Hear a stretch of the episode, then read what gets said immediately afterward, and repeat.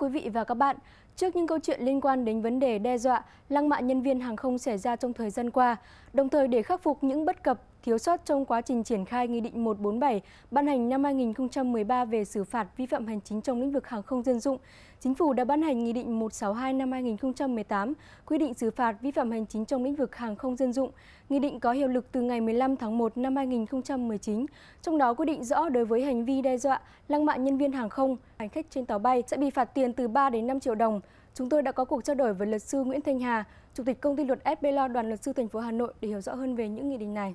Lời đầu tiên xin cảm ơn ông đã nhận lời mời tham gia cuộc phỏng vấn này. À, vâng thưa ông, thì điểm mới của Nghị định một sáu hai quy định về xử phạt vi phạm hành chính trong lĩnh vực hàng không dân dụng, đó là quy định chi tiết đối với hành vi đe dọa, lăng mạ nhân viên hàng không, hành khách trên tàu bay sẽ bị phạt tiền từ ba đến năm triệu đồng. Quan điểm của ông như thế nào về mức xử phạt này? Cũng là một khách hàng thường xuyên của um, sử dụng uh, dịch vụ hàng không, thì uh, tôi thấy là hiện nay đấy, cùng phát cùng với cái sự phát triển bùng nổ của uh, các cái hãng hàng không, thì số lượng cái người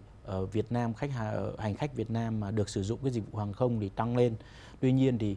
do một số người là mới sử dụng cái dịch vụ này, thế vì vậy mà đôi khi cũng chưa hiểu hết về những cái quy định của cái ngành hàng không, là một cái ngành mà đòi hỏi cái sự an toàn một cách tuyệt đối và rất là nghiêm ngặt. Thế vì vậy mà có rất nhiều các cái hành khách khi mà có những cái bức xúc với cái nhân viên hàng không, hoặc là khi mà bị hàng không chậm chuyến hoặc là hủy chuyến, thì ngay lập tức là nổi giận ấy, và đôi khi là chút những cái bực tức rồi lăng mạ uh, nhân viên uh, hàng không. Thì tôi nghĩ là đây là những cái hành vi mà uh, vi phạm các cái quy định của pháp luật hàng không, uh, cũng như là có thể là ảnh hưởng đến cái an toàn bay. Thế vì vậy mà trong cái nghị định cũ thì cũng đã quy định về cái chế tài xử phạt, tuy, tuy nhiên nó còn tương đối là nhẹ. Thế vì vậy mà trong cái nghị định xử phạt vi phạm hành chính mới thì có quy định là mức phạt từ ba đến năm triệu đồng. Thì tôi nghĩ là đây là một cái mức phạt mà cũng là tương đối là có mang tính chất răn đe. Và uh, hy vọng là trong cái thời gian tới, khi mà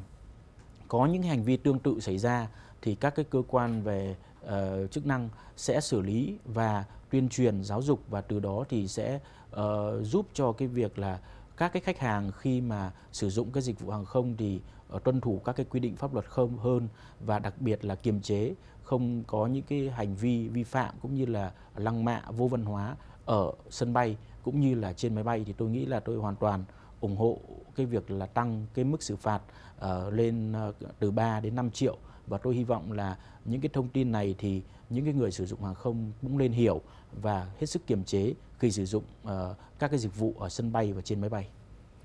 À, dạ vâng, thưa ông, thì mức phạt trên cũng áp dụng đối với một số trong các hành vi như là có cử chỉ, lời nói thô bạo, khiêu khích hay là trêu ghẹo, xúc phạm danh dự nhân phẩm của nhân viên hàng không hay là hành khách hoặc là người khác tại cảng hàng không mà chưa đến mức bị truy cứu trách nhiệm hình sự. Từ góc độ chuyên môn, thưa ông, việc đưa ra mức phạt như vậy có ý nghĩa như thế nào? À, tôi nghĩ là ở cái mức phạt này thì có tính chất là là răn đe ấy, và ở bên cạnh đó thì uh,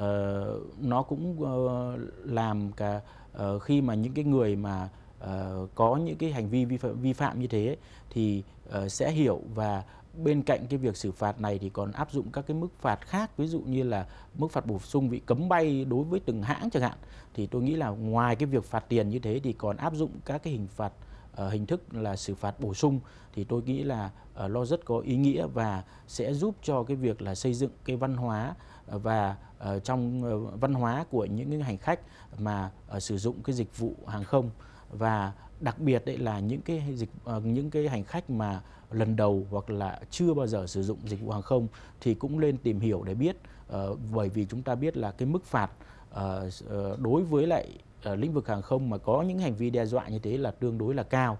Và bên cạnh đó thì còn không được uh, sử dụng các cái dịch vụ hàng không trong một cái thời gian nhất định hoặc là cấm bay vĩnh viễn. Thì uh,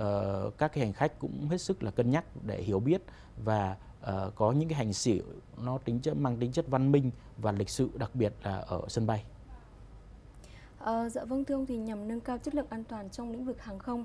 nhằm nghị định đã bổ sung thêm quy định về quản lý an toàn hàng không và cụ thể là sẽ phạt tiền từ hai mươi đến ba mươi triệu đồng đối với hành vi không theo dõi đánh giá hoặc là báo cáo mức độ an toàn đã đạt được theo quy định. Thì quan điểm của ông như thế nào về vấn đề này và ông có thể cho biết thêm ý nghĩa của việc ban hành nghị định quy định xử phạt vi phạm hành chính trong lĩnh vực hàng không ạ? Tôi nghĩ là đây là một cái hình phạt mang tính chất